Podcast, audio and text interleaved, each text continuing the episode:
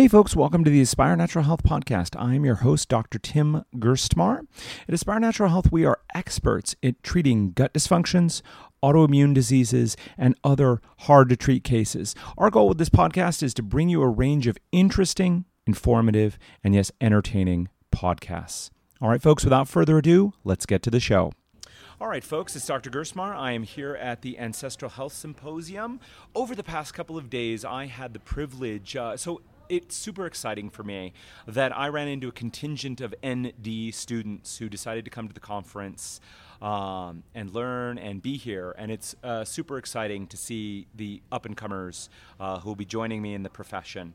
And I happened to run into uh, a, fellow here uh, at the airport. And on the drive over from Denver to Boulder, uh, we totally nerded out about plant biochemistry, plant medicines, and a lot of other pieces. And I've had uh, the, the, the, fortune of having a couple meals with him now. So I really wanted to sit down with this spectacular ND student student. His name is Guillermo Ruiz. Guillermo. Hi, how, how's, it, how's it going? Absolutely. How have you been enjoying Ancestral Health Symposium so far? Uh, just knowledge. It's yeah. like n- knowledge overload. It's it's amazing. I've met uh, you know some amazing people. I've been to some ama- amazing talks. Just learning, learning, learning. It's fantastic. Yeah. And so you said uh, this is a plug for the Ancestral Health Symposium. Uh, just so everybody knows, uh, I'm not officially related with them in any way. I get nothing, but I really do want to support this organization. And Guillermo was telling me he's been to a lot of different conferences over the past two years, and and uh, you know I've learned so much more in, in, in, one day of the Ancestral Health Symposium because we're constantly challenged. Yeah. We we we go into the stocks and it's not preaching to the choir. They invite people that are pushing the envelope yeah. and challenging our ideas. Yeah. Yep. So, Guillermo, tell me your. I always like to see. Um, we come into our profession, into naturopathic medicine, which isn't a standard or normal profession by any means. Um, it, what, what, was your story? How? What brought you to naturopathic medicine? Okay, so I've always known that I wanted to be a doctor. Okay, and I think that's pretty much a lot of naturopathic students. Yes. Um, I worked at an emergency department for children uh, uh-huh. back in Orlando. Okay. Um, and I knew I was going to uh, do the pre med thing and uh-huh. everything. Uh-huh. Uh-huh. So then my girlfriend's mom gets diagnosed with a very rare form of cancer, mm. jejunal cancer. Okay. Okay. And so I'm like, okay, evidence based medicine. Right. So I'm pouring through the journals and I'm looking at all the evidence behind this type of cancer, jejunal cancer. Mm-hmm. And there's a strong association between jejunal cancer and celiac disease. Hmm. Okay, mm-hmm. Com- and, and, it makes sense. You're yeah. you're you're making micro damage to the jejunum, right? And then eventually that mutation happens. So just for everybody out there, the jejunum is part of your intestines. Yes. So just in case people don't know, your intestine it's part of your small intestines. So right? there is mm-hmm. evidence. Yes. There's papers that say, okay, there's this twin sisters with this rare form of cancer. Mm-hmm. The first, the, the the craziest thing is that the first symptom yes. that, that they caught was a total obstruction of the intestine. Oh, interesting. So now imagine that that that opening completely covered with cancerous tissue. Yeah. That that, that cancer's everywhere. Right. You know? Right. Right. So they couldn't do anything for for that twin. Okay. Uh-huh. But then they said, okay, let's look at the sister. Uh-huh. And she had the beginnings of jejunal cancer. Interesting. And celiac disease. Yes. Okay? Yes. Yes. Uh-huh. So then they they had that that that second patient, the, the twin, had yes. a third sister. Uh-huh. And she had celiac too. Interesting. Okay, so now you have same genetic material. Yes. Three sisters. Yes. With celiac disease. Okay. Yes. Uh-huh. Uh, and and paper after paper, case studies because it's it's a rare form of cancer. Sure. So then. Uh, I print out all these different things, you know, and my girlfriend's mom takes it to the to the oncologist, and he's like, well, you know, let's fight this together. You can do it. Right. You know, throws right. away the evidence. Right, right. Mm-hmm. Because it's not, you know, it's not part of their scope, or maybe they're just trying to have this this R- approach. Right, right, sure. I mean, it, it, you know, celiac is something a gastroenterologist is supposed exactly. to deal with, right? Not an oncologist. So let, us be charitable to the oncologist and just say that person, you know, didn't really know what to do with that information. Maybe not the training. It, you yeah, know, exactly, exactly. Sure. Uh, yeah. But but we we are treating. Oh, no problem. Up. Yeah, yeah, we're getting some okay. clapping in the background. So uh, so we're treating this this system, the human body, this complete system. Yeah. In by partitioning it. Yeah. Okay. Yep. And meanwhile, you know, my girlfriend's mom has genetic material walking around this earth Mm-hmm. in the form of children, siblings. Okay, so maybe quitting gluten is not going to do anything against this rare form of, of cancer. Right. But what about the other people? Right. Okay. Right. So then, what about the evidence-based medicine? What happened to this model that people shield behind? Yeah. So then I'm like, okay, I wish there was this profession that addressed the whole system Mm-hmm. with nutrition, with exercise, with maybe supplementation, with pharmacology if needed. Yeah. And guess what? Then I hear a couple of podcasts, and then the word naturopathic it's thrown around, and Mm. I'm like, wow, this sounds amazing. Right. So, so I like to say, you know, that naturopathic medicine found me because this system of medicine has been around for so long. Right.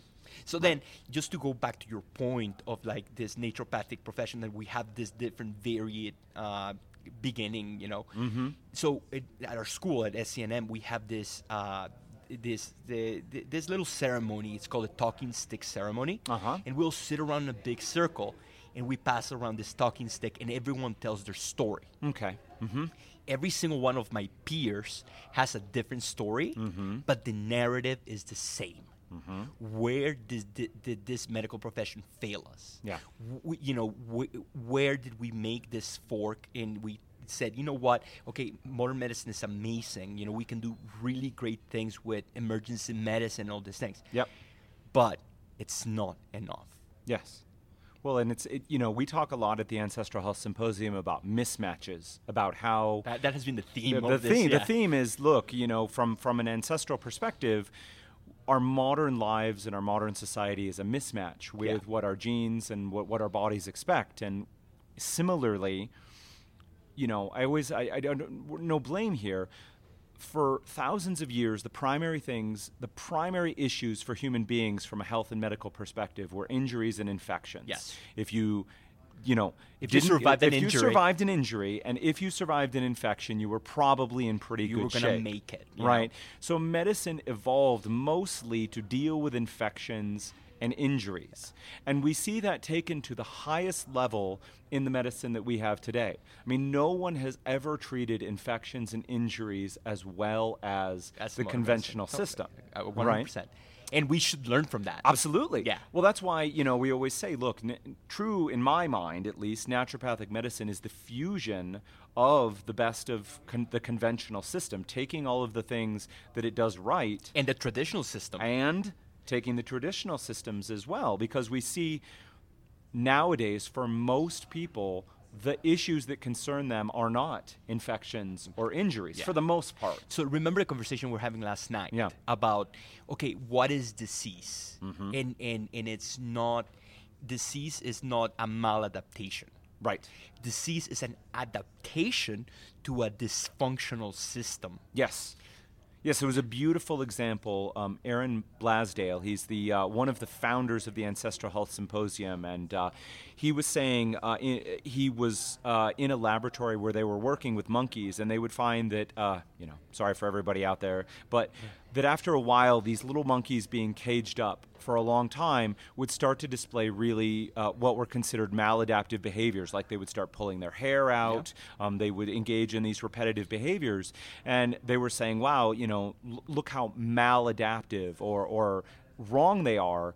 And the point that was brought up in this conversation was, it's not that the monkeys were doing something bad; they were responding normally to a very bad situation. to a stressful situation. Right. That's how they deal with it. Right. And so now imagine, okay, so back to the to the uh, infectious disease era. Right. So you could get a strep infection and die from it. Right.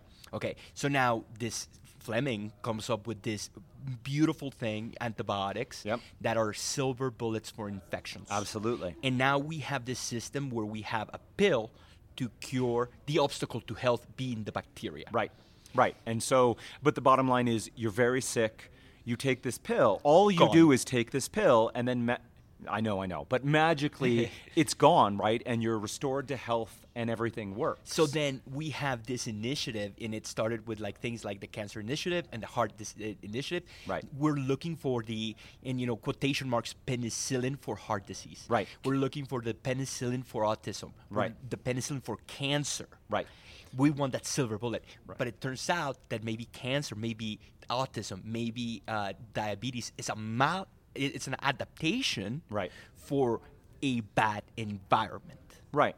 And there's no, there is no one single thing Not one single thing. that will take it. We've talked, for example, some people will come in to a naturopath and they'll say, you know, I don't want to take uh, my diabetes medicines. Can I just take, for example, like cinnamon or or one of a variety of herbal medicines instead? And will that, you know, fix my diabetes? And the answer is no, it, won't. It's gonna correct your blood sugar levels. right. It'll help some. It, it, your lab work might look better. Right. But did you remove the obstacle to health? right. So, so sometimes identifying the obstacle of health is the difficult, uh, uh, the difficulty with our profession. Yes. Perfect example: a headache. Mm-hmm. Okay, so what causes a headache?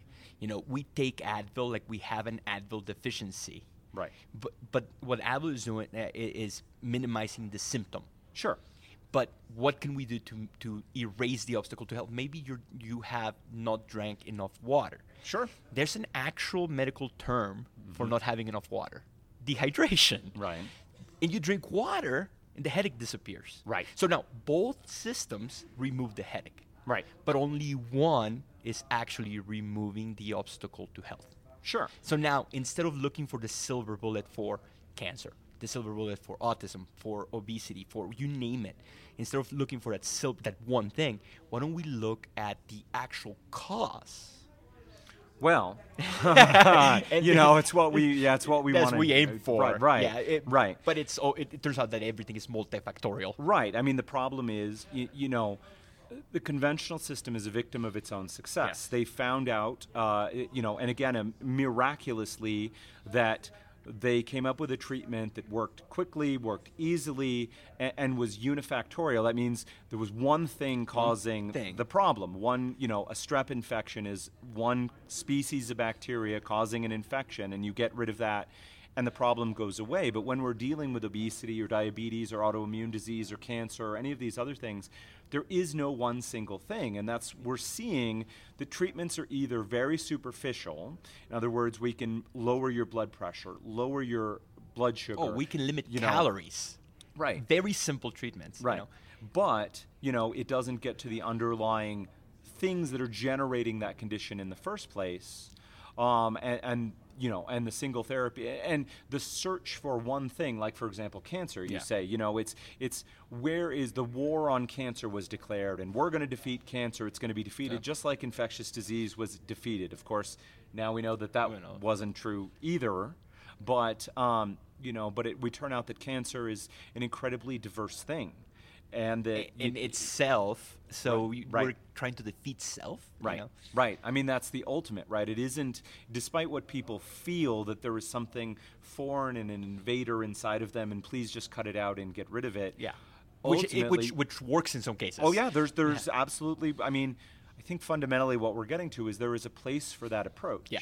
But it but the issue is that it is not a complete approach. No, it's and not. It, and what we're seeing in our society and what is you know what brought you to this profession, what brings so many people to us is the the recognition that that partial approach doesn't solve many problems. for So so then okay Mm-hmm. so then in the in in the medical model you talk about prevention. right.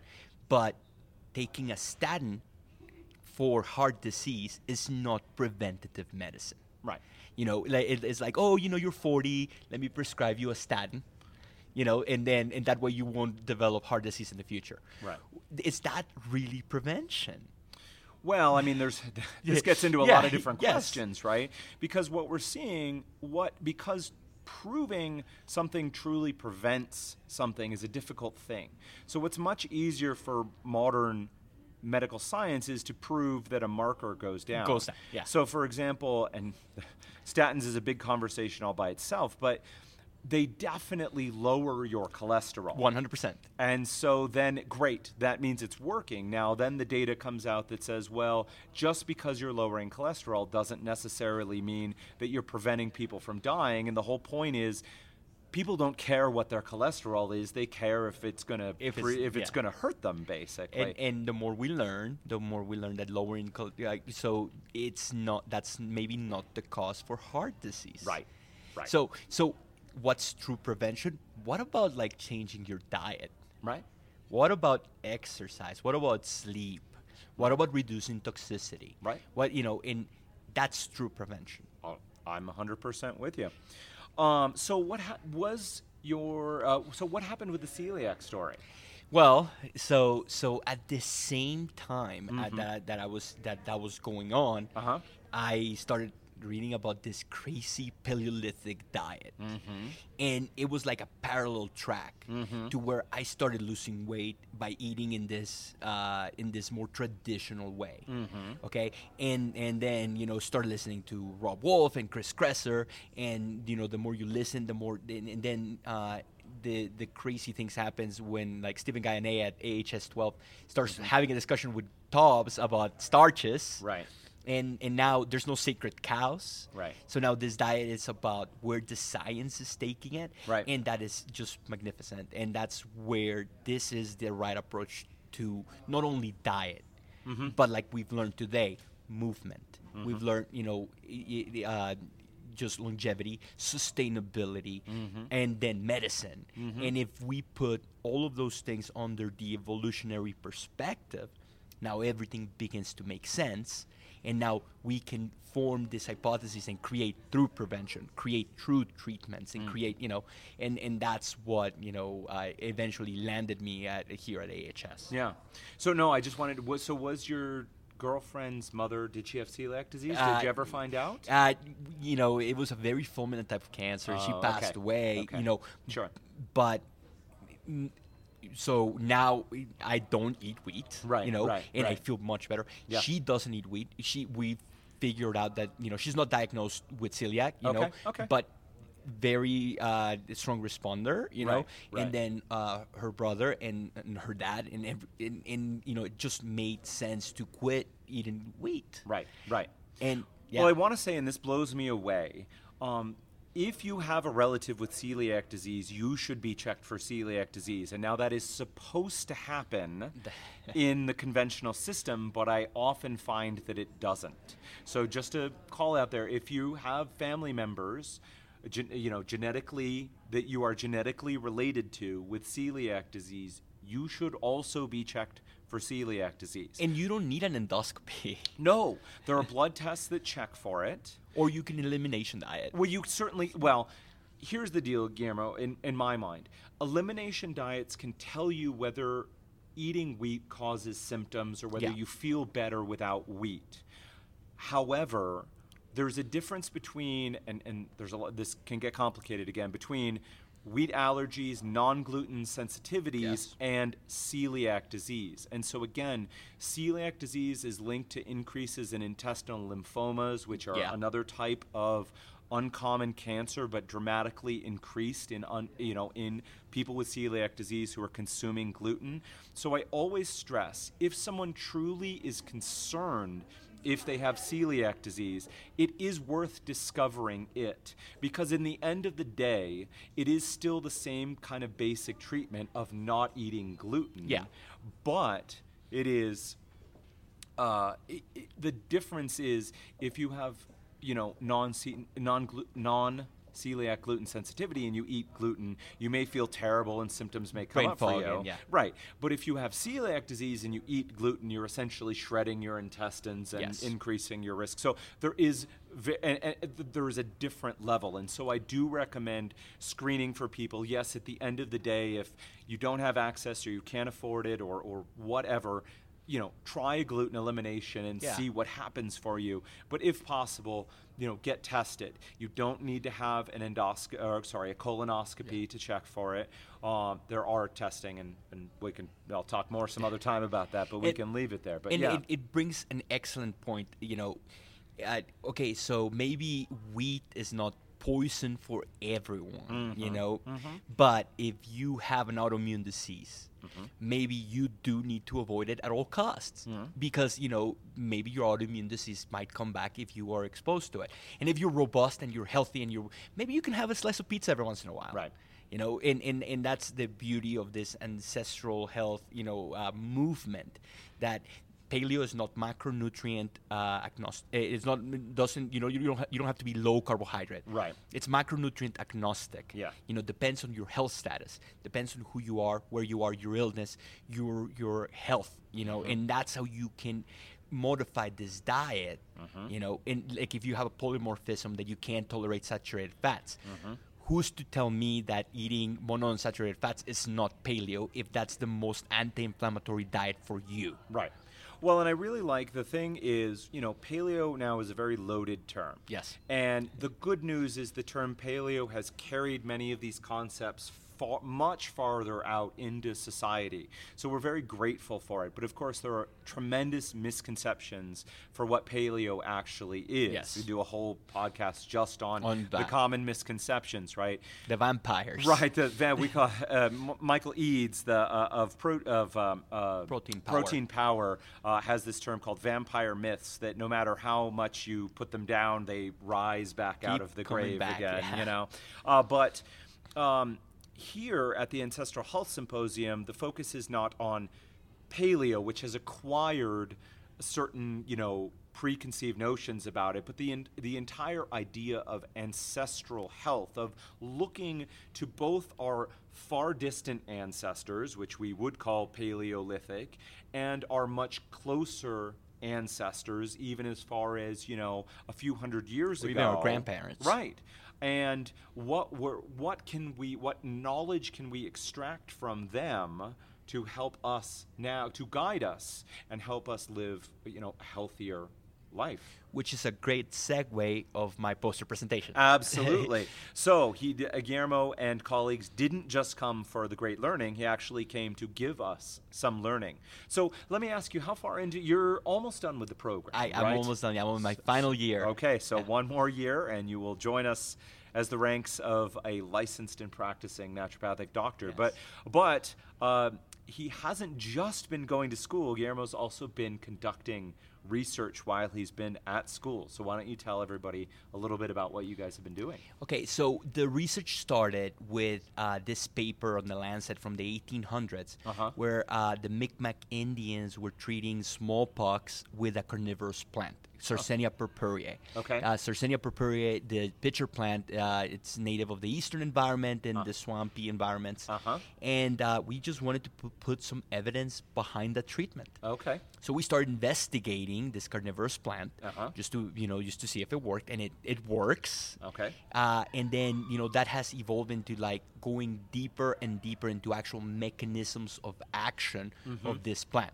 So now imagine you know it, it, you're a plant that is carnivorous. Now you're accepting things that are, might carry bacteria or viruses into the plant. Right. So this plant, in order to protect ins- itself from these viruses and bacteria, and evolve, has to create these endogenous materials to be able to defend itself against this this uh, these viruses. Right.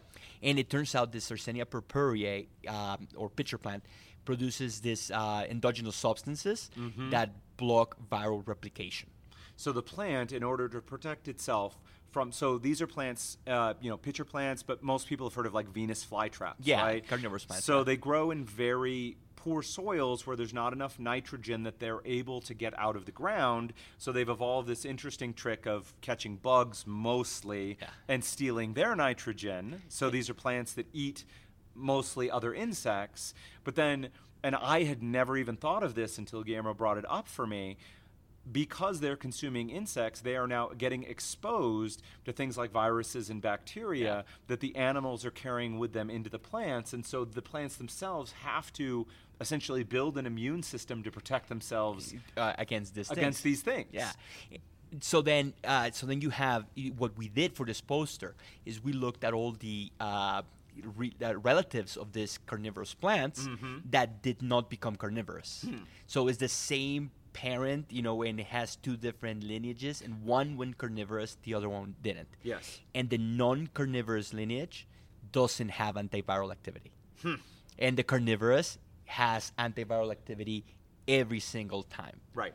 So, so then, you know, why is this cool, or why is this? Other than it's really cool. Yes. Uh, well, because then we can take advantage of these endogenous substances and create botanical medicine because these things transfer to humans. Right. So I don't, you know, it, my my uh, my mentor, Dr. Langland, you know, he says that it's not like these plants are evolving for us, Right. But we can definitely utilize these plants for us. Okay, hey folks, we're back again. We actually got kicked out essentially by uh, by by uh, campus services who were closing uh, the conference down for the day. So we relocated to a beautiful, sunny uh, place, and we're going to keep going. So we were last talking about um, your.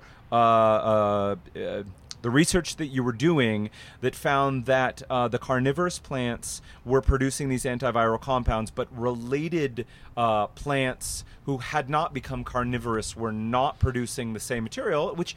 If we think about why they're doing it again, Yeah. makes complete and perfect Again, sense. right? evolutionary sense. Right. And, and so uh, you know uh, so as a nature for naturopathic medicine you know Mhm. what this means is that we can identify the actual mechanism of activity of these plants Right. okay now in cancer treatment right now you know Mhm. the the idea is that you don't attack cancer with just one type of chemotherapy Right. you attack it with different types of chemotherapy to prevent the adaptation and resistance Right. So I just want to point out here that that I have to say this very gently. Cancer is a horrible disease. It kills people. I lost my own mother to cancer. But when I step back and look at cancer it, from a very sort of logical, dispassionate place, it is amazing. Cancer to me is like bacteria. We know it again tragic but bacteria have a will to survive and so when something kills them they look to try and find a way to get around it. a random it. mutation Right. yeah Cancer is a lot like bacteria in that it will find a way, you know, why, where does chemotherapy resistance come from? Well, again, the cancer is trying to survive and it's looking for ways to find resistance to to that Mechanism agent. of action, Right, yeah. right. So any single one thing, which again we go back to the conventional paradigm of find one thing, one treatment to take care of this problem, will not effectively work. And what we see commonly happen is that people what happens is this. People will go they they're diagnosed with cancer they'll go in for treatment that will dramatically you know shrink the tumor. They'll go into remission but what happens on a microscopic level is that that cancer that chemotherapy kills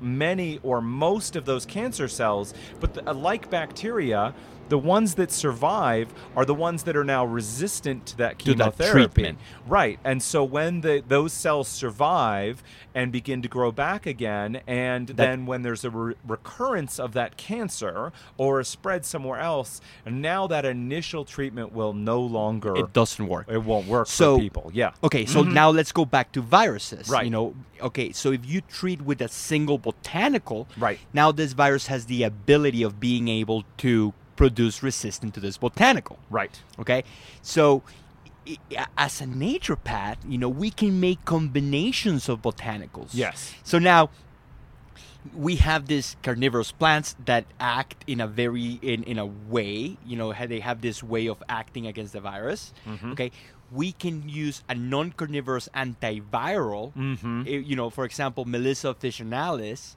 and that is probably going to have a different mechanism of action Yes. so now you're combining two, three, and then you add echinacea, which is immunomodulator, and Right. then you add, you know, uh, something like uh, plantago that it that that helps with the with skin regeneration. Right. And now you have this synergistic blend Yes. that attacks the virus from four, five different mechanisms of action, Yes. and now you're preventing resistance. Right. You're clearing the infection faster. Yes. You're immu- immunomodulating and you're helping the skin. Right. Right. And, and, and, and, and we can take this knowledge and create these novel compounds that are going to be way more effective than a single thing. Right. Right.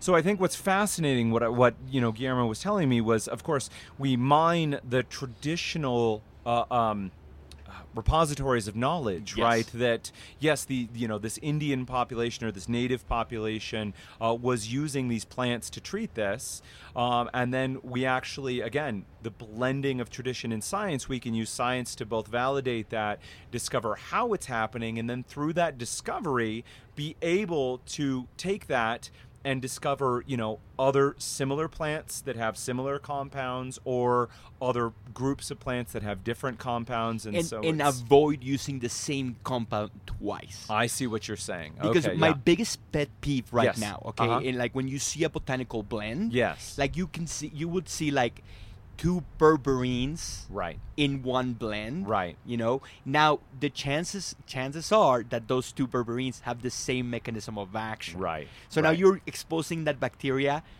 to that same mechanism twice. right And now the chances of that bacteria to become resistant to this berberine like compound is greater. Right, right. So I'll agree. Um, there, there is the notion, uh, we were discussing this last night. People have this idea that, yes, um, bacteria can become resistant to, to pharmaceutical antibiotics, but they Yeah. cannot become uh, resistant to herbal antibiotics, essentially. And that, sadly, that is just not the I case. wish it was right. case. I wish Yeah. it were true, but what we're finding is that they, of course, can. And so I know for myself and, I, and anyone out there, I recommend uh, the ro- either the rotation of different Yeah. herbals uh, uh, over time, or the use of combinations of herbals. That wor- and, and, and, and because of this research, we can identify the ones that will work synergistically. Right, exactly. Exactly. So again, we take that traditional knowledge and we augment it with the best scientific knowledge we have available. And it's like the And- perfect marriage. Right, exactly.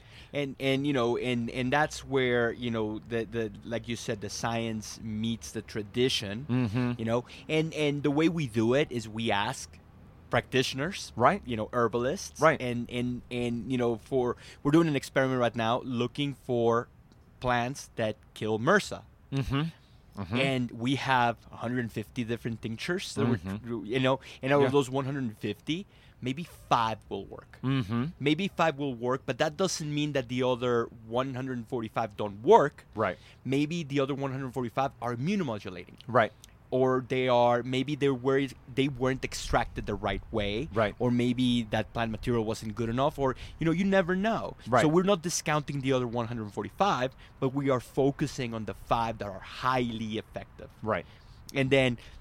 We're gonna try to figure out mechanisms of action, and then hopefully we can have a MRSA treatment within the next couple of years. Right, right. Because the prospect, right? I mean, and one reason this is so exciting to me is because if, if anybody has been paying attention to the to the press and everything, um, you know, it is a severe and growing problem of antibiotic resistance. And there truly are nowadays in the U.S., where we are right now, cases of infections that are completely resistant to every available antibiotic. And you know, Right. WHO, the biggest problem right now is bacterial resistance. Right, And By 2050, more people will die from bacterial resistance than cancer, than than heart disease, and it's right around the corner. And we need to start looking for these compounds. Right. So the very issue that modern medicine solved is now on the verge of basically becoming an issue once Again. again. Again. You know, but we'll say, you know, uh, again, from sort of an ancestral or evolutionary or, or natural bent, if you will, by looking to you know the plant kingdom uh, by looking at the fung by looking at fungus Yeah. and also i would say by you know looking at animals themselves Totally. and multiple mechanisms as well. So it's not just can you kill the thing, but it's can you, you know, increase the immune function of the individual as well. And so one of my pet peeves, you know, to go back to cancer is that all of the effort is on killing the cancer and and this is very slightly changing, but there's virtually no effort on strengthening the constitution, the immune system and the function uh, for the individual themselves, which in the long term, if we're talking further prevention, is what's ultimately going to prevent recurrence and metastases from happening. Because cancer is happening to you and me as we speak. Absolutely. The, the, But what's happening uh, at the same time is that our immune system is recognizing these mutated cells and eliminating them. Right. So we talk about how we use cancer as a noun. You have cancer. When really we should be talking about it as a verb. You are cancering. Yeah. And everyone, anyone who's listening to this radio, assuming you're alive, um, is producing cancerous cells every day. But almost all of them are caught by the immune Are system eliminated, and yeah. destroyed.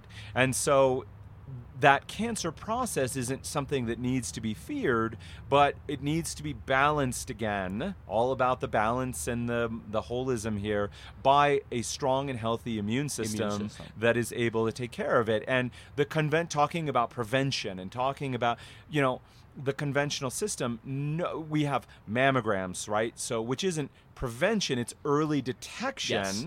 and listen there's value in early mammogram controversy aside Yeah, for a yeah. moment there is value in early detection. So, you know, the earlier something bad can be found and treated, the easier it is The- to deal the with. better it. the The bad- outcomes. better the outcome. Yeah. But prevention is not early detection, it's preventing the thing from occurring Yeah, the, in the, the, first the place. problem with cancer is the one that gets away from the immune system, Right. and actually develops and continues to uh, reproduce and divide and divide and divide until Right. it becomes non-functional and you know invades systems. Right, That- exactly. that's the problem. And, and a lot of the naturopathic treatments for cancer Mm-hmm. focus on augmenting your own immune system. Yes, absolutely. Optimizing it. Well, that's why we talk about integrative. Because listen, you know, there is a time in a, you know, I firmly and completely believe there's a time and a place for all treatments. Yes. Right. And so there's absolutely a time and a place for chemotherapy, for surgery, for radiation, for you name it. There's a time and a place where that treatment is indicated. But, uh, you know, just getting surgery, chemo, and radiation is an incomplete it's incomplete. treatment plan, right? And the people who are strong enough and pull through and whose immune system picks up and then destroys the rest of those cancerous cells or holds them in check is someone who doesn't get recurrence. And, and the You know. Mm-hmm. way I like to explain it is that you know if I get you know if if if I get into a car accident, Mm-hmm. take me to an emergency department. Right. You know, well they'll fix my bone. They'll you know they'll right. they'll do surgery. Right. But then. You know, or with like a heart attack, you Right. know, eh, modern medicine is amazing. You Absolutely. can open a rib cage Yep. and replace, a bypass a clot or Yep. replace a, a valve, or you know, Yep. where, where the complementary comes in is that we can prevent that valve replacement or after someone has had a valve replacement we can make make them healthier faster Right. So, for example, like you mentioned, a broken bone. So, if you break a bone, they can reset it so the ends meet each other. They can go in and pin it so that it holds it together, or they can wire it together, right? But if the body, and I, I've seen this before, where the healing just doesn't happen, right? Yeah. So they can't magically fuse those bones back together. They can just put them in the right places so that the body can then heal it. And so, and that's important, and that needs to be done Yes. but then no support is given to help make sure that the bones actually heal up again. yeah what's right? the micronutrient you know uh, Right. the So- status of the person Right. So diet, hormones, all these other aspects that have to happen for someone to heal Eh, properly. you know, it's like the the way we treat uh, uh, uh, osteopenia, or Mm-hmm. or uh, you know, we we give this medicine that puts calcium on the outside of the bone, Mhm. and you know, you do the DEXA scan, and that bone looks like it has more calcium, Right. But it's not in the infrastructure of the bone; it's just plastered on the outside.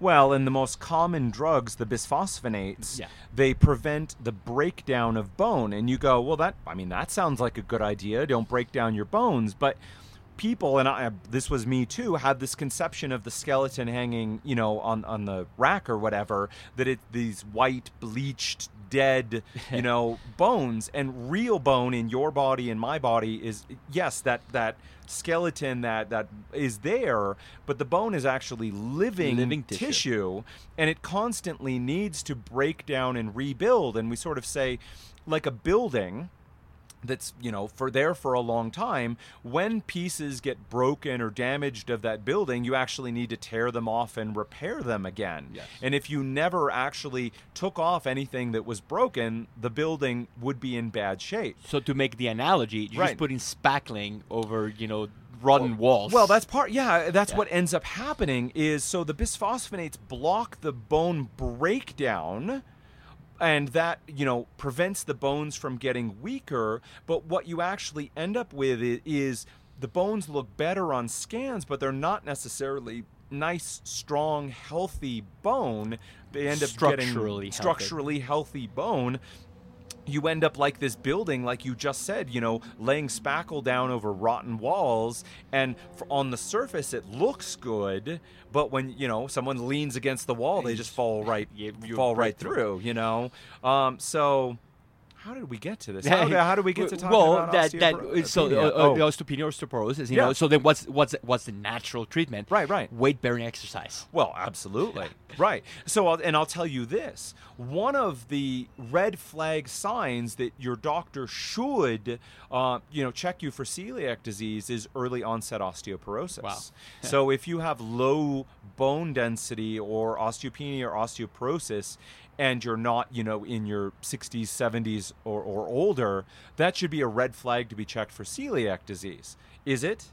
No, they. Yeah. But but but if anybody out there is going like, wow, you know, my my bones are really like unusually brittle, or I've had more breaks than I should have, or I've been diagnosed with low bone density, and they're just like, well, that's weird. Yeah, you that's know? weird. You know, Yeah, even though th- there is evidence, where's your evidence? Right. Evidence based medicine. Right, right, and the mechanism all makes sense of how Yeah. that would occur and everything else. So, um, yeah, you know, we we have this partial and incomplete treatment, and and any treatment needs to support the body as as part of it, or or it's incomplete.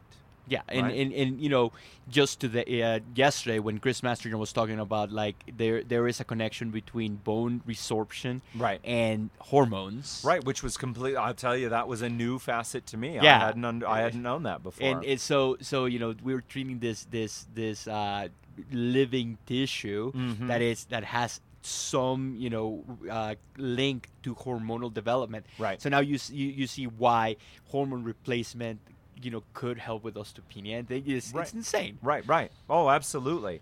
You know, the the good news and simultaneously the bad news is the body and this goes back to, to our earlier discussion is that every piece of the body is connected to every other piece of the body. Can you have problems solely in one area? Absolutely, Absolutely. you can. But if you have a chronic condition, meaning it's been around for a while, it will have affected every other part of the body as well. And yes, the, the the main thing needs to be treated. So, for example, a lot of people come to me for digestive issues, and they want to just focus on their digestion because that's what hurts or that's what's not working very well. And when we start exploring outside the digestion, saying, "Hey, look, you're not just a stomach that came in Yeah. to see me; you're a human being." Uh, you know, a lot of people who haven't made the mental shift kind of scratch their head and be like, you know, why are you checking my hormones when I'm complaining of, you know, my stomach or digestive Or, issues? or you know, or like the butterflies in the stomach, you Right, know, right. Could it be stress? Right. You know, could it be emotional? Right. Could it be there's you know things that we we completely gloss over and we might not might not even be in our radar. Right. You know, psycho emotional things affect your gut. Right. Well, absolutely. You know, and again, a lot of people go, "Well, you guys are quacks." And no, no, no. There's actually a field of study called psychoneuroimmunology, Yeah. which is all about the connection between the mind, the brain, the immune system, uh, and, and much, much more, of course. Right. So the fact that your MD may not recognize that this is real uh, doesn't mean that it's not. It w- Right. and, and, and again, you know, treating that whole person. You know, Yes. you- I love how you said you're not a stomach that came to see me. you Right, know? right. You know, all the, if you have digestive issues and they've been around for a while, they will affect your brain through the brain gut uh, connection, the brain gut axis. They will eventually affect your nutrient status. So Yeah. then your you have too much or too little of certain nutrients, which will then Affect go on to hormones. affect hormones, immune function, you know, every other system of the body. And the most effective, the most, you know, the most effective and the fastest amount of time is a comprehensive treatment that deals with all of those issues At the same time. at the same Yeah, well yeah. or, Or- or in a relatively in, you in know- layers or you know yeah and and it- so then so then you know to just go circle this completely back around you Mhm, know mhm. and and and uh we we can see you know you, dr google you know Mm-hmm. suggesting oh you need to take this you know for this Yeah. or you need to take you know uh we need to have practitioners Mhm. who are guiding this treatment you know because you not because something is natural Right. not because something is you know do claiming to do this doesn't mean that that's going to be treating the actual underlying cause right and, Right. and that's you know so the number one thing if you if you tried paleo Mhm. and and you you know you're 90% healthier but there's like that 10% that you haven't got to right. Go see a practitioner. Right. Well, you know, listen, and I understand, okay, most people's experience, most people haven't been to an ND. Most Yep. people haven't been to a good integrative MD. They've just been to your run of the mill MD, which again, they are exceedingly good at treating infectious diseases, acute conditions, you break a bone or you have an issue, or, ICU. or life threatening concerns. You know, we always say, listen, never come to a naturopath if you've been in an act like an accident and broken something. Uh, if you're on death's door, like please go to the hospital. Yeah. That is what they're great at doing. But they are truly very, very poor at treating these complex and chronic issues. And you know, most people haven't had the, you know haven't had the experience of going to someone who is actually really knowledgeable about treating those kind of issues and has the latitude um, to actually treat them. yeah do You know? something actionable Right. yeah Right. So please, you know, we find a lot, if you're someone in the ancestral movement, uh, a lot of people have kind of sworn off doctors because it's like, well, and I completely understand. Well, you know, I go to my doctor and all he does is lecture me about my cholesterol and tell me things that that totally uh, have no bearing for me or don't work for me. So why am I going to bother going back to that person? I completely get it. But having a good healthcare practitioner on your side, on your team, harnessing our or someone like us, our knowledge base, our clinical experience, our understanding of what's going on for you. Um, again, don't throw the baby out with the bathwater. And you know, it, you know? as a as a naturopathic student, Yeah. I cannot give medical advice. Sure, sure. You know, so one of the first things that I wrote on my blog Yeah. was a three-part series on how to select a practitioner. Yeah. Yeah. Because you know, it doesn't have to be an ND. Right. You know, No, Chris no, no. Kresser, he's an acupuncturist. Right. You know, Yeah. uh, I, I like to say that you heal the kitchen, you heal mom, Yeah. you heal the whole family. Sure. So, so does it have to be an ND to be a true healer? Oh no, no, no, no, No. absolutely not. No, uh, d- please don't take that away that you must see an ND. By all means, no. But you need to see someone who has this more comprehensive and holistic view of what health is, who has, in my opinion, a good scientific understanding And to, a traditional to complement their traditional Yes, understanding at the same time. Um, someone who actually will listen to you and you have a good relationship with. Yeah, because one of the greatest things that you know, like that, another thing that I hear a lot is like, my doctor is so holistic. Right. You know, he didn't want to give me the statin; he Right. wanted to give me cinnamon. Right. You know, you don't have a statin deficiency, you don't have a cinnamon deficiency. Right. You know, Yep. Mm-hmm. so as long as you find a practitioner that is actually trying to connect the dots and remove that obstacle to health, Mhm. you will get better Yes. Yeah. you know you will get better Yeah. and and uh, and just seek that help you know whether it's for cancer diabetes it doesn't matter you know if it, it, brain fog or digestion issues Well, I mean, there's two sides here. On the one, look, getting we always tell people getting healthier helps everything. Yes. Right. So whether it's cancer or headaches or whatever, like being just generally it's so the analogy is this, right? You have a plant. No matter what to bring it back to Yeah, plants, plants, right? yeah. no matter what is going specifically is going on with that plant, that plant needs good soil, water, and sunlight. Yeah. Because no plant can grow without soil, you know, without good soil, water, or sunlight. Now you may not actually fix what is the specific issue that's going on, but the plant will be healthier for having those three things attended to. So, you know, people's ba- the basic idea of getting these fundamentals of health in order uh, is spot on. But then, of course, once that's taken care of, we also have to look more to the specifics of what's going on for that individual. So Right. yesterday we were walking back from lunch, and I was Right. trying to pick Dr. Gerstmar's uh, brain, asking, you know, what's the lab work that you start with? Right. And you can get very complicated. Sure. And you can get very expensive Yes. very fast. Yes. And then you forget, oh, what about diet? Right. What about sleep? Right. What about the fundamentals? So definitely some of the functional medicine practitioners or some of the integrated practitioners, especially, and this is not calling names, but especially if they come from the MD world, um, still are very much focused on on the higher level inter- the testing and the higher level interventions. And again, those all have their place.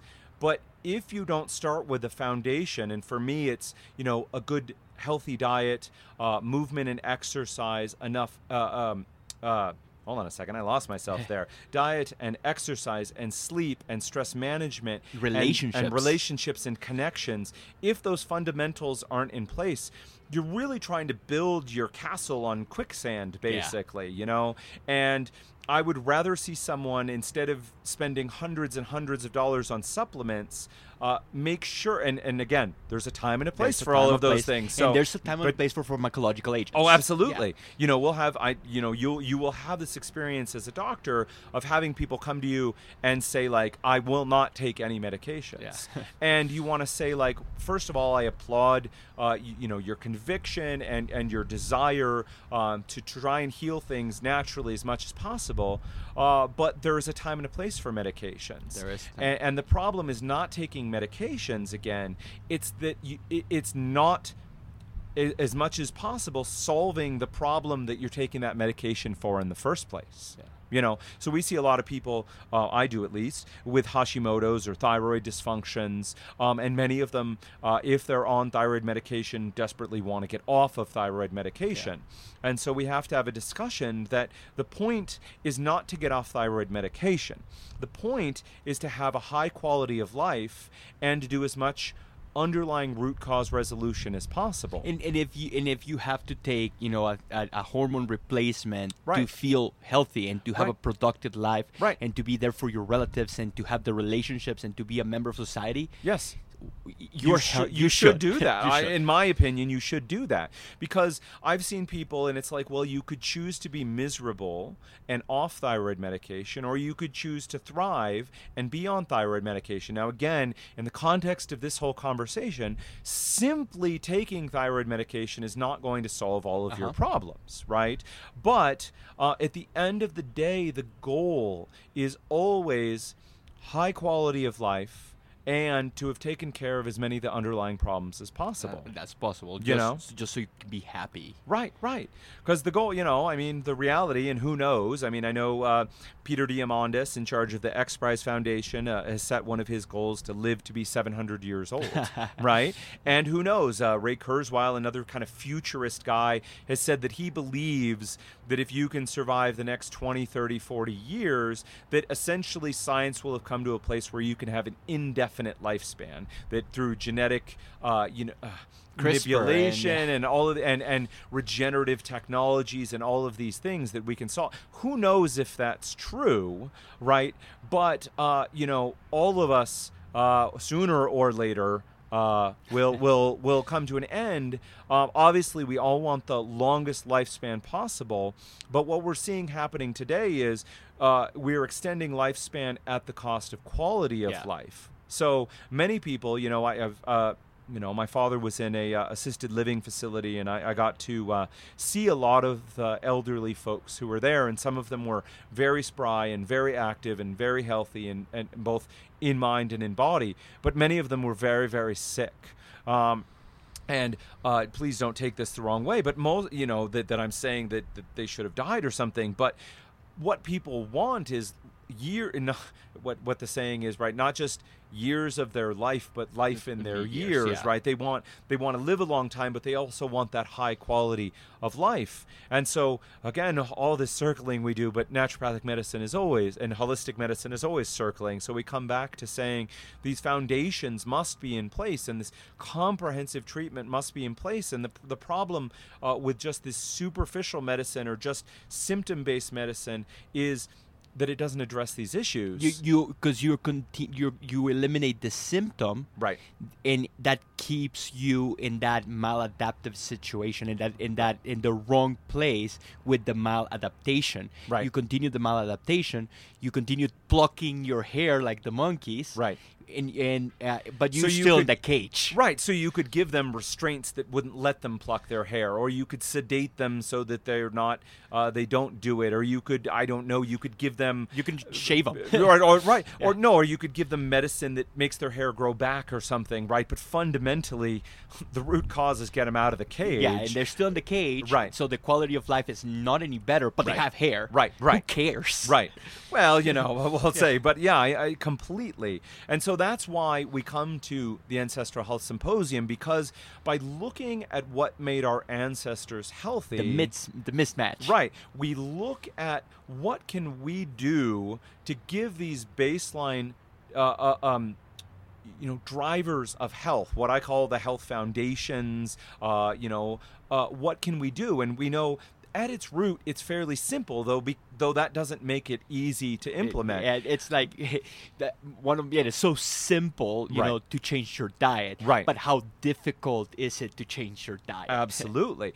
the last talk I was in today was uh, Sarah Ballantyne giving a talk on sleep, Oh, and, and sleep. then fundamentally, i- it's straightforward and simple what needs to be done. Sleep but, more. but, but well, sleep more and the times that you sleep and some other factors around it. But yeah, absolutely. The number one piece was to acknowledge that sleeping is important. Yeah. And then she said, you know, uh, one of the biggest takeaways was, you know, we set bedtimes for our kids, but we don't set bedtimes for ourselves. Yeah.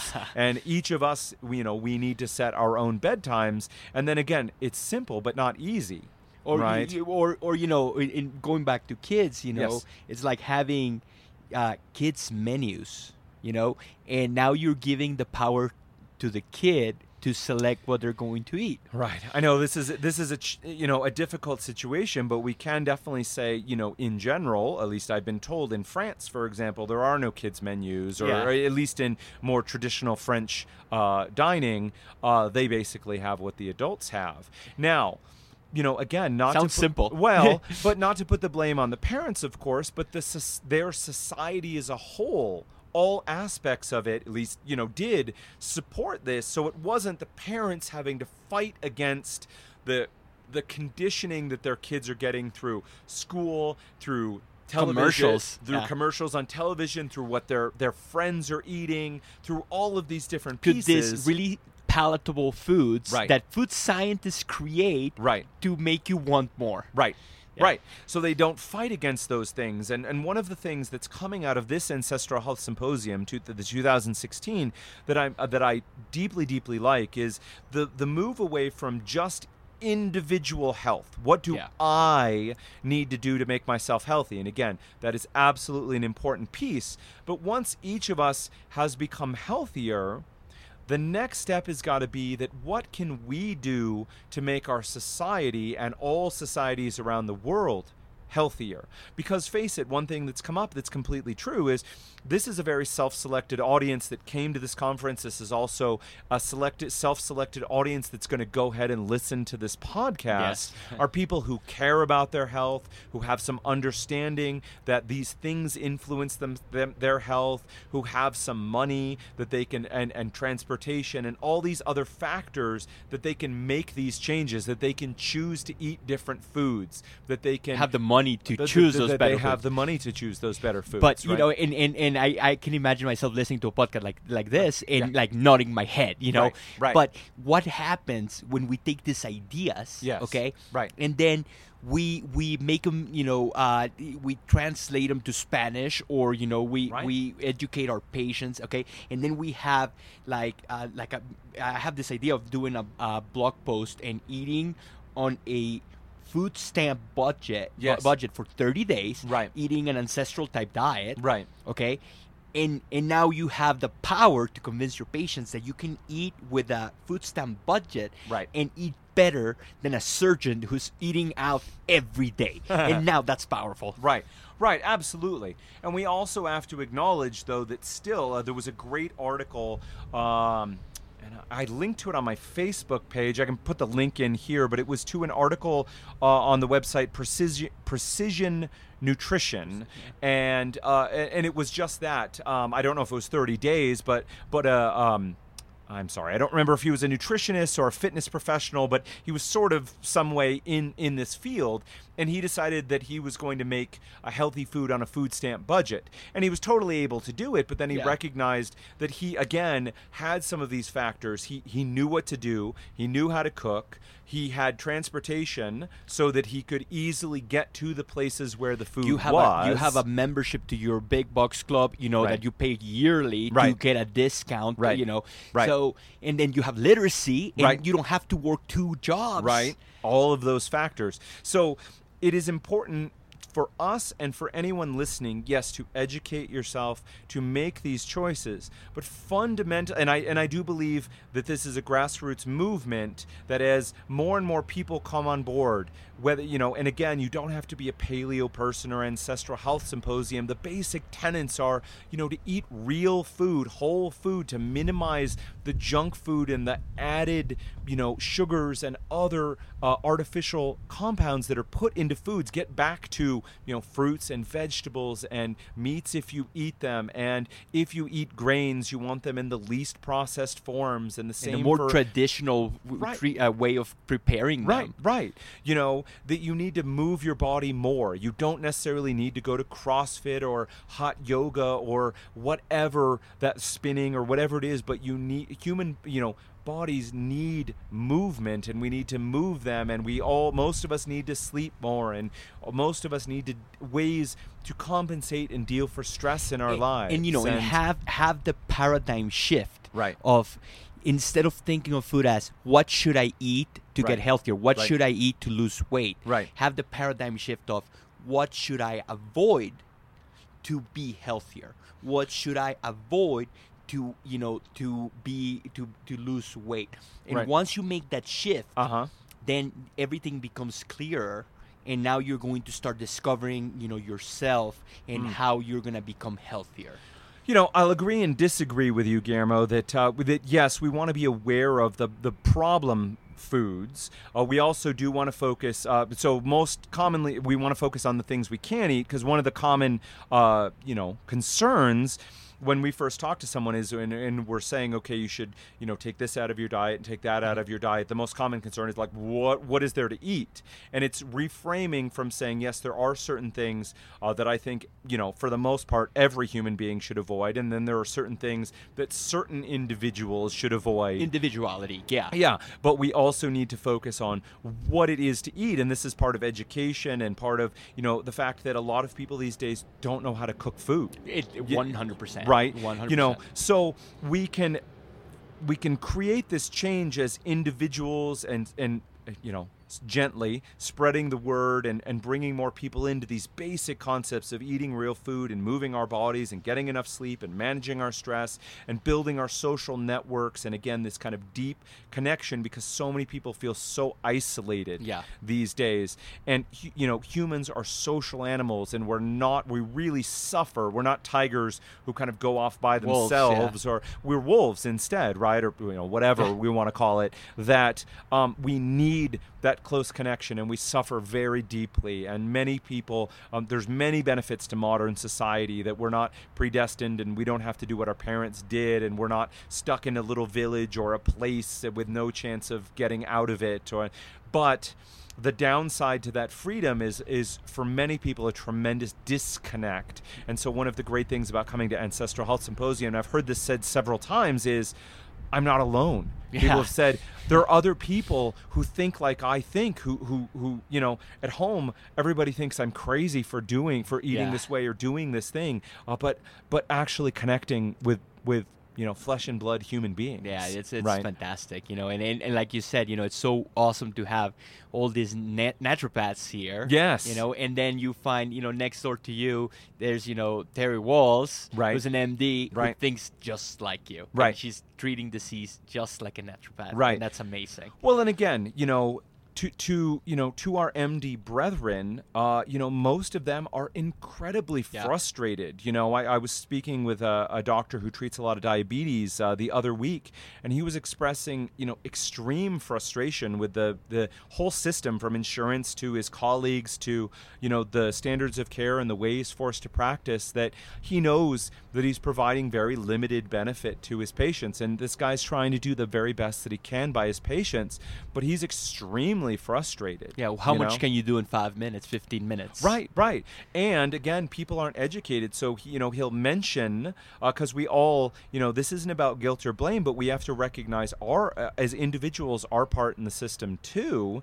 And you know, many of his patients, he's saying, you know, if you change your diet, uh, you know, again, uh, Guillermo and I, I, I here believe that the fundamental treatment for diabetes, or m- many many other things, is what you put in your mouth, Yeah, right? yeah. um, and if you don't uh, adjust what you put in your mouth, then no matter what it is, even shots of insulin, it's still at best helpful, but not not the, the- truly the numbers on that paper are going to change. right You know. you know but not truly beneficial and and that's why uh, you know in the conventional community uh, diabetes is considered irreversible Yeah. and progressive meaning that it's just going to get worse and worse over time and you know um, uh, um, you know, so this guy, uh, this this doctor who treats a lot of diabetes, he was saying, you know, uh, patients come in, and again, he mentions, hey, uh, fundamentally, you guys need to change diet, and he's kind of exploring, are there some ways that I can get more education? And he's saying, you know, a lot of people are just saying, nah,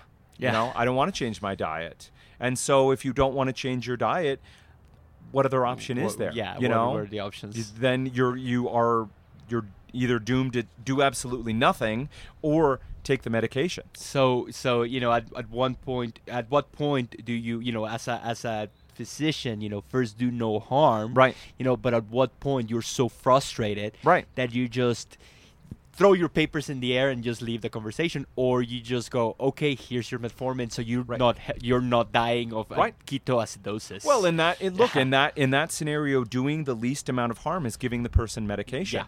Right? Yeah. Because if they want, if someone will fundamentally not change.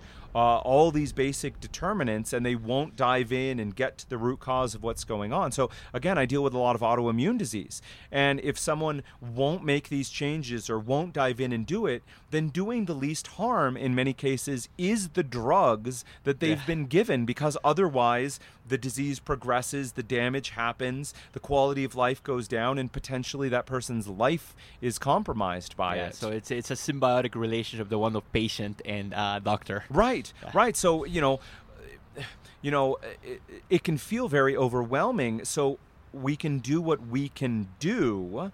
Um, as individuals, we can change ourselves. But as we change ourselves, the intention is to hit that tipping point that Malcolm Gladwell talks Yeah. about. You know, in my talk this year, I talked about environmental toxicants or environmental chemicals. Great talk, by the way. Thank you. Yeah. Appreciate that. Um, it will just for everybody. Uh, if it's it's going to go up on YouTube for anybody to watch. One of the things I absolutely uh, am hundred percent behind AHS is they they purposefully tape all of these talks and make them free and available to the public to and, spread and the you, message. you can go watch previous years Right, too. absolutely. Um, so if the talk is available uh, when this podcast goes out, I'll also put the link up. If it's not, um, just you know, please keep it in mind. Uh, uh, you know, if you follow us on Facebook or uh, you're on our mailing list, uh, we'll let you know when that video uh, is available. But one of the things I talked about is uh, there was. A compound known as BPA, bisphenol A. Um, it's used in plastics, and you know you may remember hearing a lot of plastic water bottles are, are touting the fact that they're BPA, BPA free free. now, right? That did not occur because the federal government came down and said the data shows that this is a toxic and troublesome compound and we're going to ban it. That did not come down because the companies themselves said maybe we shouldn't be using this compound Yeah. because it's toxic and poisonous. That came about because enough people at the grassroots level turned around and said, "No, thank you. I don't want that You- in." I remember flipping the bottle, bottles." you know, Yeah. flipping the bottle and saying, Yeah. "Is this the, you know, what was the code?" You know, and like Right. looking for the bottles that were made without BPA. Right. And right. now everything is BPA free. Right. But Uh, that was the second part of the story. Right, right. Well, sure. I mean, the, the unfortunate thing is that the industry turned around and replaced BPA with a very similar chemical known as BPS or bisphenol S. And unfortunately, preliminary data is saying that bisphenol S is basically just as bad Yeah. as bisphenol A. So, hey, uh, we do recommend. Um, you know, stainless steel water bottles where you can, because then you you know you don't worry about a- any issue with plastics. Uh, you know, glass uh, where it's appropriate, right? Um, uh, uh, and taking uh, s- sensible steps. But the the point for me was that this change didn't come from the top No. down. It came from the bottom up. Because they couldn't sell those bottles, so Right. then they listened to the market. Right. Right. And, and and you know, and that's another piece of this ancestral thing. Yes. That you have so many points of view. Yes. You not only MDs, not only NDs, you have people in the sustainability part. You know, uh, Yes. we have a ruminant, uh, a PhD in ruminants. Yes. And he's talking about why you need to feed your your cows grass. Yes. And you can go now to a lot of restaurants and they'll have grass-fed meat. Right. And, right. and that didn't come because it's easier to produce or no. That came because we demanded yes. as as a, and I blame paleo for this. Yes. You know that you know we wanted better quality meat and now restaurants have oh you can you can sub for two dollars to a grass fed patty. Right, right. And now that's sustainable, that's better for you, better omega three ratios and, and and and this is because we spoke with our dollars. Yes. So as individuals, so uh, you know, to bring this, I'm saying this a Yeah. lot in this conversation, but we're circling around so many important issues.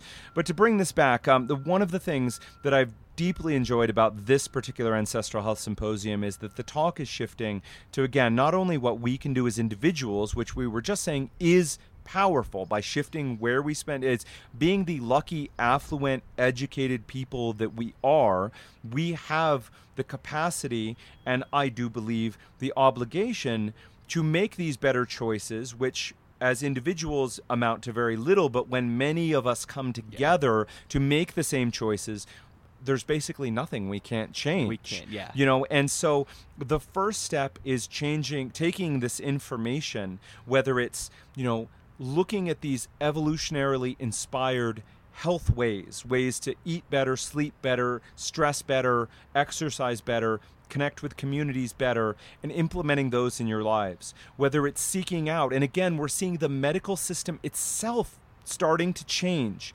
not because the AMA or the major heads are driving this change, but because people are going to their MDs and their doctors. First of all, they're not going to their MDs and they're Yeah. seeking out alternate quote unquote alternative providers like like me and like soon to be you Yeah. and many of our colleagues. And they're also going to their MDs and saying, enough, I'm not doing this anymore. I want something different. And the shift in their dollars is causing a change in the system. one of the Right. focuses right now I have at the clinic because I'm actually seeing patients through the clinic at the Mhm. school Uh-huh. is chronic pain. Right. And we have people that are going into this. Uh, th- I don't like to say alternative because it, medicine either works or it doesn't. Right, You know, right, right. But it, this complementary type of treating uh, chronic pain, okay, and they're going outside of their insurance model. Yep. Because they've been in pain for so long and Right. they don't want it anymore. Right. So they go and they seek these treatments and and they get better and it's not just a pill. Right. It's you know, it could be massage, it could be acupuncture, it could be prolotherapy injections. Right. Or, or it could be just mind body medicine. Absolutely. Or it could be all of them uh, uh, all of Uh, the above combined. Yes. And and now they're getting better and now they're changing their diet because they got better because we knew what we were doing. Yep. And now you get buy-in and now we can push that sustainability thing and it gets bigger and bigger and bigger. Yes. Yeah. So people ask, you know, uh, like you said, they go outside their insurance, which again we have to recognize um, isn't of always available for many people. So people ask, you know, how can more of these therapies be covered by insurance? And the bottom line is by you going outside your insurance and asking for these therapies and being willing to pay for them and changing the system. And as the system changes, then many of these therapies will come back into. And I'm, I, Mhm. I, I'm going to throw the, the burden back on NDs too. Yeah. Let's write case studies. Let's write you know case series and let's put evidence behind these treatments that we know work Fair. you know and and if we amass this information and we have pubmed results after pubmed results that eating an anti-inflammatory diet is good for a b c and d Yeah. now the insurance companies cannot look away from this and they have to you know reimburse for this therapies Right, right.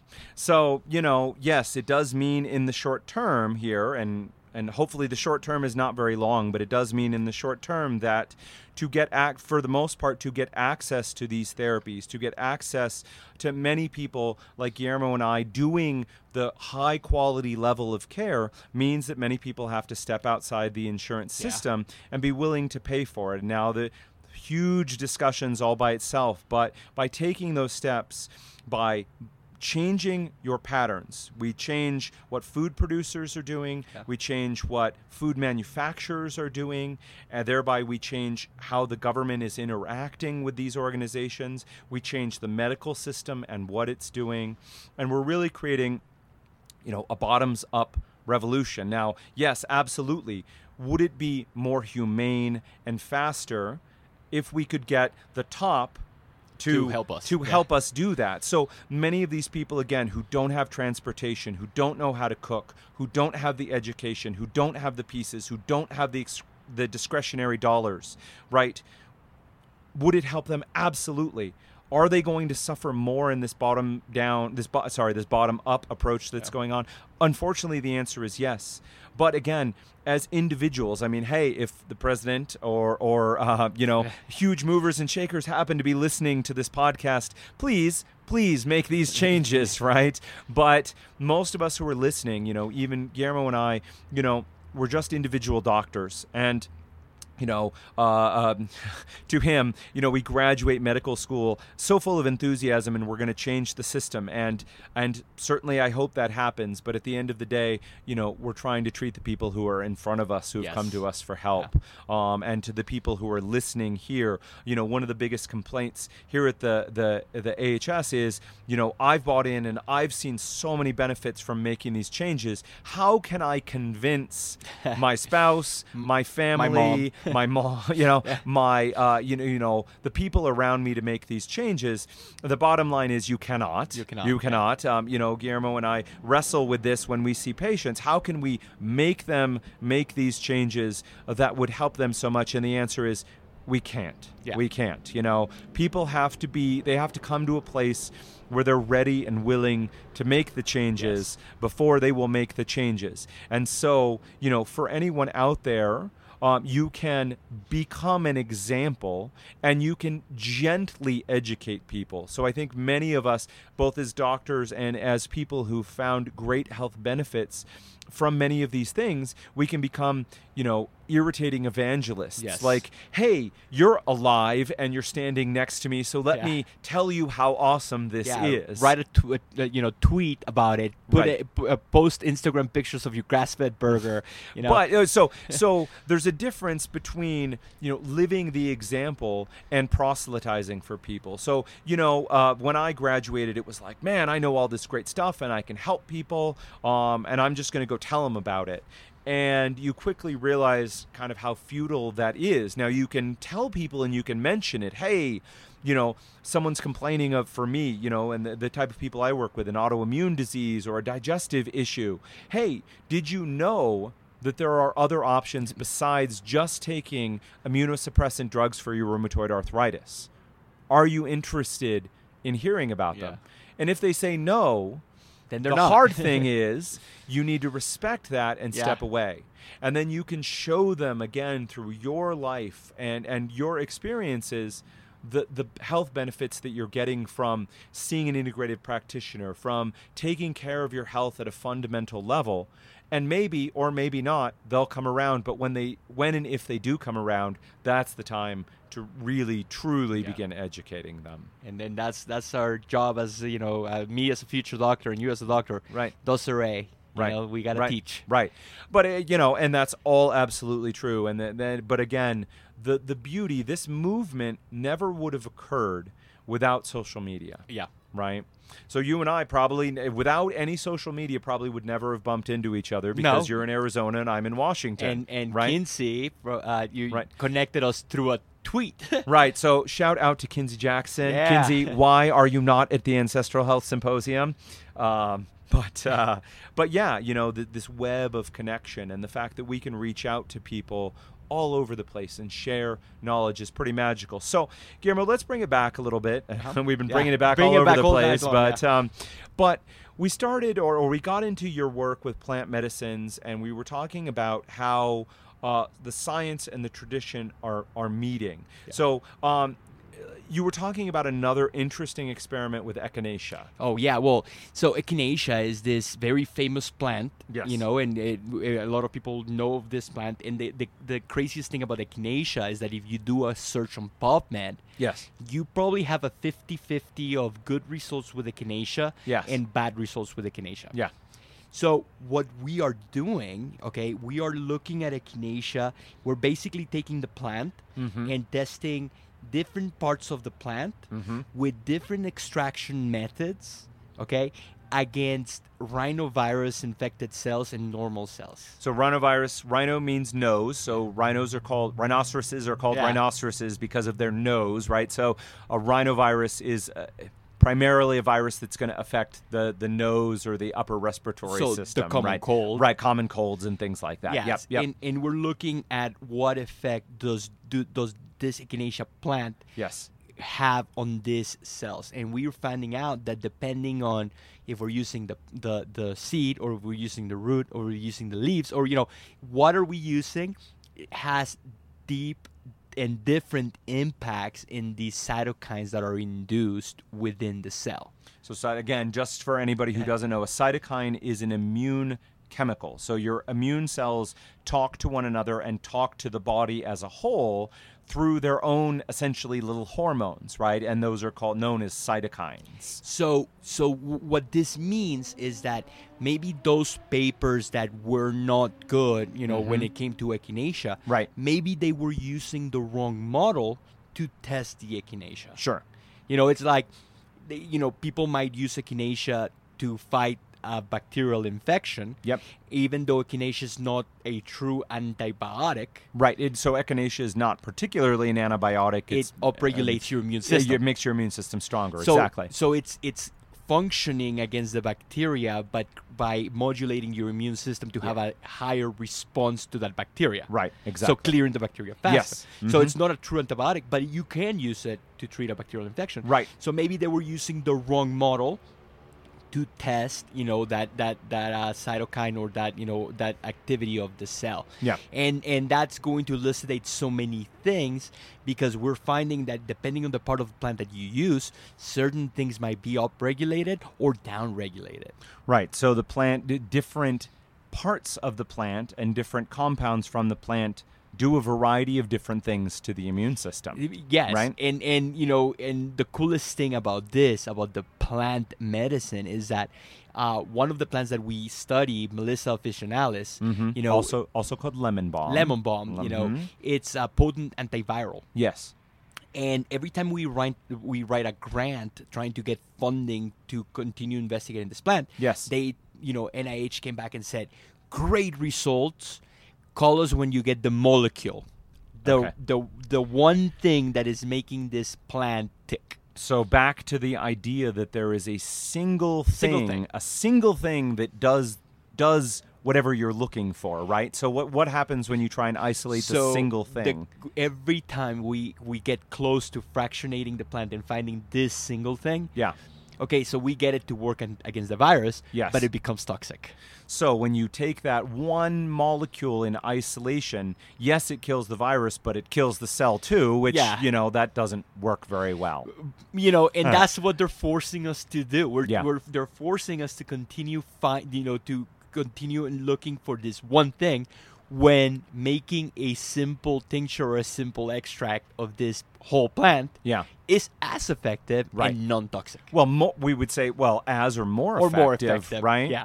So we would say, um, dang it, man, I lost my train of thought there. That was great. Um, uh, oh, the you know the the idea uh, that is one compound. that it's one compound, right? It's, it's not true. Right. And, and it makes sense because this plant is creating so many things, so many thousands of phytochemicals Yeah. at the same time. And is it one thing or is it the synergism with of all these things that, you know, I like to believe that it's a synergistic thing Right. that is happening within the plant. Right. That it helped help the plant adapt to the environment. So it's a multifactorial thing that is helping this plant fight this virus. Absolutely. And- Absolutely. yeah, and yeah. you know, and, and when you start, you know, uh, surgically splicing these different phytochemicals, and you have this one thing, it doesn't work as well as the whole plant. Right, right.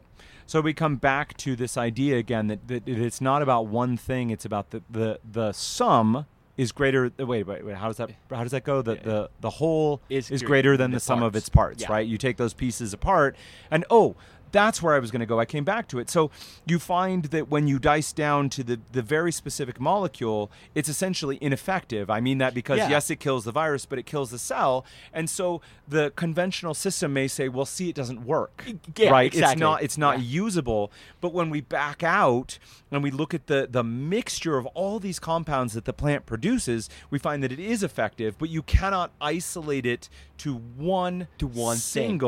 Piece. And then it gets better than that, you know, because like eh, we know that Melissa officinalis is really good at, at antiviral activity. Mhm. Okay, but if you prepare it the wrong way, you might lose the antiviral components. You Mm. know, so now imagine all the plants that we have. You know, antibacterial, antiviral. You know, you you we got to start thinking about like the extraction method Sure. you know the, the the growing conditions you know uh, what if you know growing it organic and you know and and uh, pampered and you know it's not producing the endogenous substances Right. what if you know you might have a plant that is very active but it was grown with pesticides and things and now you're attacking a different system within the human so Right, right. we have to be very conscious that the plant material that we're using is extracted properly right. comes from a re- reputable source Right. and then and then that that medicine is prepared the right way Right, and th- so this is where you know some of the very traditional people will rail against science that we don't need it.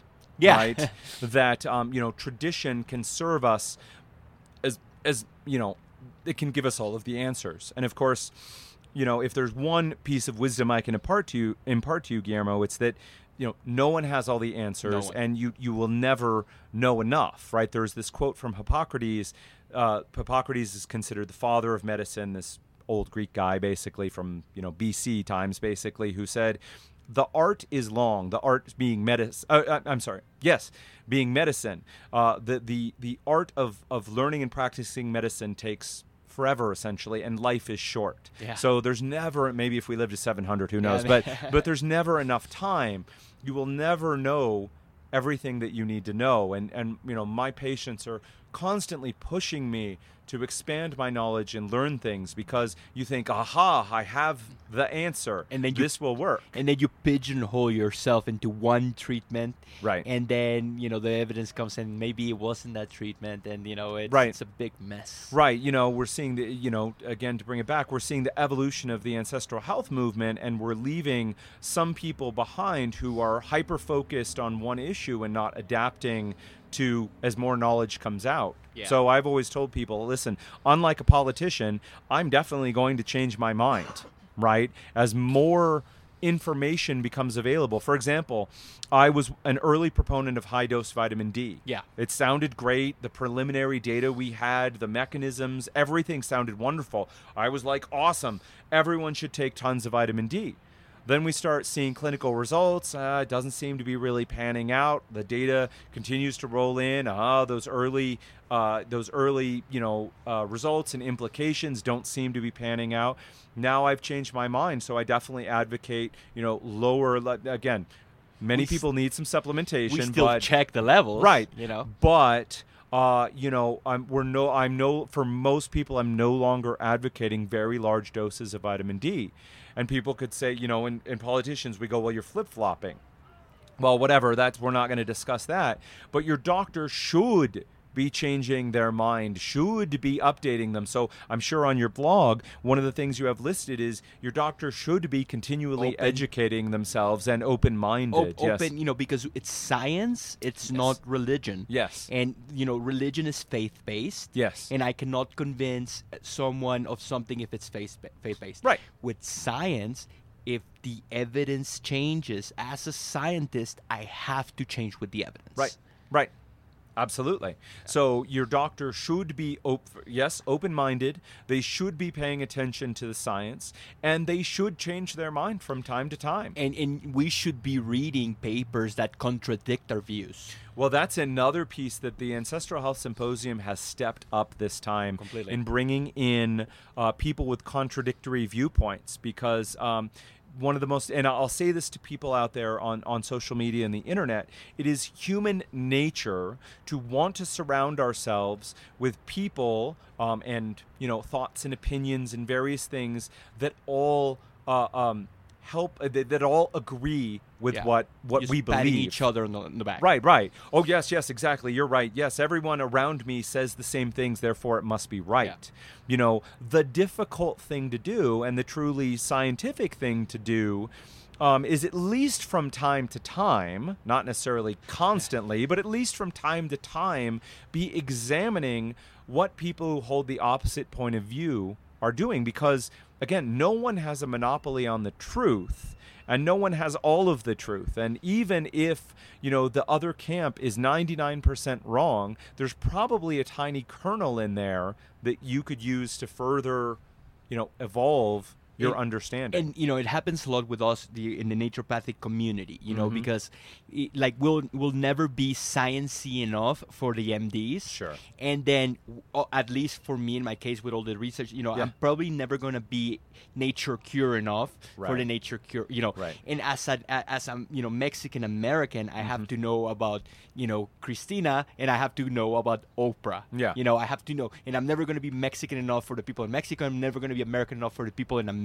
Sure. so I have to know about, you know, Fleming and I have to know about Priessnitz. Mhm. Okay? And to come to this place right here where I'm going to be like right in the middle of the of the both camps, you know, and I have to be versed enough in the science to talk to the scientific people and then you know uh, enough in the traditional medicine to talk to the traditional people Right. and it's just like this balance in order to be able to take bo- the best of both camps and merge it together and bring this medicine to the forefront Well, I was going to say, I just, I wanted, you, you brought it there, but I was going to say, listen, you know, for me, I'm not concerned about about changing anybody's mind anymore. Yeah. Like, if MDs think I'm a quack, I don't care.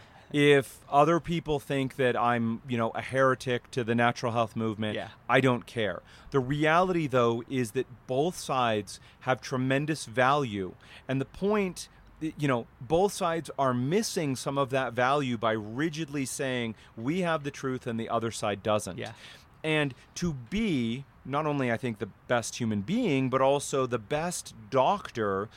You know, it. We need to be able to take from both sides, and so if my science, if I don't understand science, I can't draw all the beneficial information from there. If, on the other hand, I don't have any understanding of traditional medical systems, I'm not able to draw any on this knowledge on that knowledge this base. vast knowledge Yes. so dr alan christianson you know i Uh-huh. was telling him this and i was kind of sad because you know i was at i presented at the association of naturopathic physicians Uh-huh. at the american association of naturopathic physicians i present some of some of my research Yes. and some people just like turn away because it's too sciency Yeah. you know Yeah. and then he said to me you know sometimes those slaps Yeah. you know, because you're creating so much noise, you gotta Right. take them as single-handed applause because you're making so much noise that i- i- you it must you must be making some ruffles in the water, and you know th- that you are you are in the right track. Right, right. Yeah. You know, I know um, uh, we all struggle with this, but um, you know, many, many famous people have essentially said, "Listen, if you if you don't get hate mail, you're not doing it right. You're not doing it right, Right. yeah. So, yeah, no, none of us, absolutely none of us, like rejection, like uh, you know, to be bad mouthed, like to be, uh, you know, called names and ignored. But uh, you know, if we're doing something meaningful, uh, it, it is going to happen. It, it's gonna have detractors. Right. Yeah. Absolutely. And so I, then, then the hardest piece is when you get a detraction, trying to see you you know you take a second to ask yourself, is there any validity in what's being said? And, and if there is, you should change with the evidence. Yes. Yes. Yeah. So, you know, if someone calls you a big fat jerk, okay, you can safely say whatever. Yeah. But if someone says, listen, your argument is flawed because X, Y, and Z, you have to at least take a moment to say, could they be right? Could they be right? Yeah. Right. And if they are, uh, then, and this is hard, this goes against human nature. Uh, but, you know, the truly, and again, as a future doctor and a doctor sitting here, where our highest goal is to do our very best by the patients that we have, uh, you know, we are compelled uh, to, to change and to, you know, to try to know the best and be the best that we can be and help people as much as possible. Yeah, and, and that's and that's why we're here. Yeah. Absolutely. All right, folks. Well, I have had an absolute blast talking with Guillermo, and there's a good chance we may go out and have some food Yeah. and continue this conversation, but we will cut it uh, here. We have gone over everything from uh, base assumptions and flaws in the medical system uh, to some of the fascinating research that he's doing that both says the scientific breakdown and understanding of these plant medicines can help propel us further into the future and create more effective treatments while at the same time sort of losing the forest for the For- pine yeah. needle that's on one of the trees in the forest, Yeah. right? Um, so again, it is all about this holistic vision. We've uh, the the Ancestral Health Symposium is fantastic. I highly recommend uh, if you can come to the next one uh, in 2017. They haven't.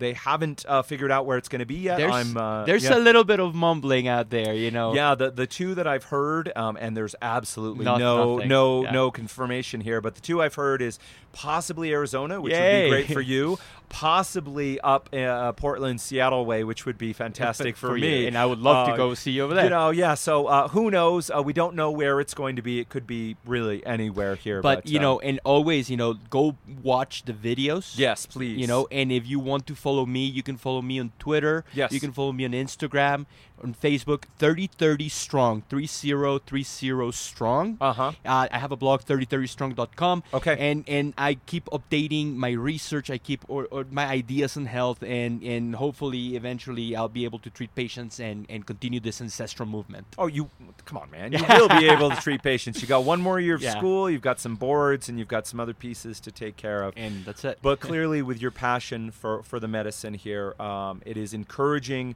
to see students going through the program with this passion and fire and bringing it out with trying to ground uh, the tremendous value of scientific medicine but not forgetting all of the traditional The pieces traditional. that we have at the same time. And that is truly balancing on that knife's edge and what is so hard for, for all of us right? All right folks. Well until next time take care All right, folks, that wraps up another episode of the Aspire Natural Health podcast. If you enjoyed it, we hope you've subscribed to us over at iTunes. You can also check us out at our website, www.aspirenaturalhealth.com. That's Aspire as in A S. P I R E naturalhealth.com. You can check us out on Facebook at facebook.com slash aspire natural health or check out our library of videos over at YouTube. Just go over to YouTube and punch in Aspire Natural Health. You'll find us there. So, a couple great more ways you can check out our free educational materials. At Aspire Natural Health, we are experts at treating gut dysfunctions, autoimmune diseases, and other hard to treat cases. If you that's you or someone you know, you can always contact us and schedule a free 15-minute consult with myself and find out if we are the right fit and we can help you out with your issues. So simply check us out, check out our website. Again, that's www.aspirenaturalhealth.com or give us a call at 425 202 7849. You can set up that free 15 minute consult. All right, folks, until we meet again, take care.